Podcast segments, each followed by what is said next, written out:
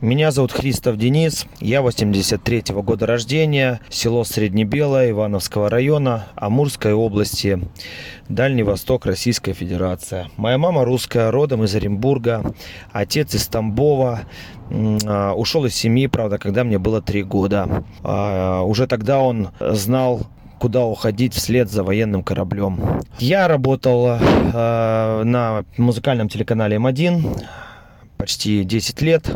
После чего занимался YouTube проектом активно. Утро двадцать четвёртого февраля для меня началось со слов моего брата младшего. Я, как сейчас помню, его бледное лицо и тихий, тихую фразу: «Дэн, война». Первое время я считал своим долгом, пытался, по крайней мере, моим подписчикам из России объяснить, что мы не нацисты, мы не нуждаемся в освобождении, сделайте что-нибудь, призывал их к тому, чтобы они не молчали, чтобы они выходили на улицы, чтобы они хоть как-то попытались остановить агрессию своего правительства. Первую неделю я активно э, выкладывал видео с этими призывами, монтировал видео в ТикТоке, делал все возможное, что, что умел в тот момент. Вот. Но уже на вторую неделю я понял, что это все бессмысленно. И даже если у меня там в подписчиках и были люди, которые против войны, но они боялись выйти на улицу и высказать свое мнение. Боялись за свои семьи, боялись за себя, боялись оказаться в автозаках. Вот. Дальше меня немножко поплавило. Моего хорошего знакомого застрелили в Ирпене, после чего я окончательно закрылся, закрыл свой инстаграм-аккаунт. Еще немного я был на грани того, чтобы на грани мог сойти с ума. Начал удалять активно всевозможные публикации. Уехал в Одессу, несколько дней побыл там, пришел в себя, после чего понял, что это реальность, ее нужно принимать, нужно в ней как-то жить.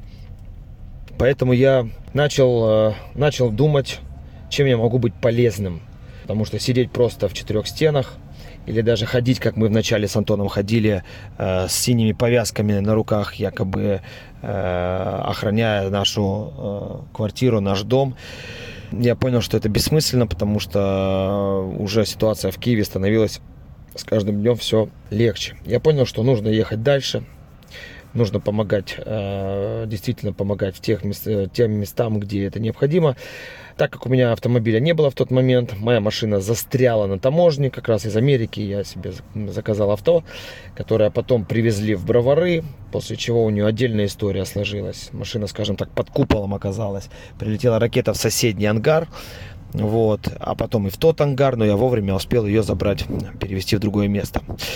Но в тот момент у меня не было колес, я начал искать у всех знакомых, спрашивать, есть ли у них в наличии бусики, грузовые автомобили, да хоть какие, чтобы хоть как-то помочь, чтобы хоть как-то начинать активизироваться, начинать включаться в процесс. Многие люди, от которых я ждал помощи, отверну, отвернулись, и абсолютно не ожидая поддержки со стороны э, человека, с которым мы до войны работали вместе, у него свой продакшн, я ему звоню, получаю ответ, что есть у него бусик, но он не работает, он сломан, нужно его завести. Если ты его сделаешь, вот так мне говорит: Дэн, если ты его сделаешь, на время войны бери, пользуйся. Я приехал с ребятами, мы его отремонтировали. Это был синий Форд Транзит, легендарный автомобиль, который, мне кажется, достоин звания Героя войны. Он очень многое сделал. Вот, правда, очень много мне и нервов потрепал, потому что я уже там практически все поменял. Но это как бы технические моменты, никуда от этого не денешься. Первая моя серьезная поездка была в Черниговскую область, э, село Куликово. Это, был, это было на, начало апреля, когда еще Чернигов был оккупирован. Мы через Куликово привозили гуманитарную, через болотистую местность, потом на тракторах, на джипах люди ее завозили, всю эту гуманитарную помощь в город. Перед нами колонну волонтеров расстреляли, поэтому ехать туда было крайне опасно. Тогда я увидел, скажем так, встретился лицом к лицу к настоящим боевым действиям. Я увидел, что это такое, что такое настоящая война. Вот. Дальше ситуация в Чернигове уже начала стабилизироваться. Пустили автомобили, грузовые бусы, пустили уже там какие-то фуры небольшие. Поэтому я решил, что нужно переходить в сторону Донецкой области. Пытался найти через знакомых знакомых выходы на Краматорск. В итоге мне удалось. Как раз первая моя поездка в Краматорск состоялась что после в взрыва на вокзале, после прилета ракеты. Тогда я познакомился с Артемом, с которым мы по сей день катаемся, по сей день ездим в горячие точки. Но в тот момент он мне помогал только информационно. Он выкладывал, когда я заранее его предупреждал, когда я приезжаю в Краматорск, он выкладывал информацию на эвакуацию и помогал мне собирать людей. То есть я ехал в Покровск, в Мирноград, завозил гуманитарную из Киева, а обратно потом пустой ехал в Краматорск, собирал людей на Днепр. Вот, такая вот, вот такой был маршрут. Потом мы с Артемом попробовали съездить на его, на, в село, где он родился, на его родину. Это чуть-чуть дальше, за Святогорском, Студенок. Село Студенок. В село Студенок мы приехали, когда еще э, там было более или менее спокойно. Ну, ситуация, э, гуманитарная ситуация была патовая, потому что у людей элементарно не хватало хлеба. Хлеба не хватало. То есть, понимаете, люди жили без хлеба. И никогда не мог подумать, что в двадцать первом веке мы опять вернемся к тому, что людям нужен будет хлеб. Вот. Я первое время в Киеве заказывал на хлебозаводе хлеб, вез туда, потом уже в Днепре немножко обосновался, остался у знакомых, оставался, закупал хлеб на девятом хлебозаводе. Удивительное место на самом деле. Это такой, знаете, кусочек Советского Союза, полностью старый хлебзавод, но хлеб там действительно вкусный.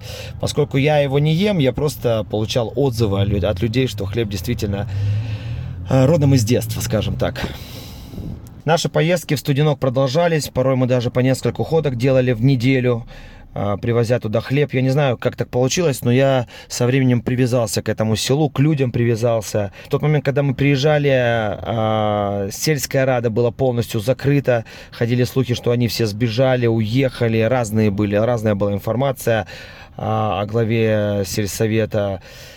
Я не берусь судить, так как я не знаю, что было на самом деле, но по слухам было ясно, что они уже покинули это село.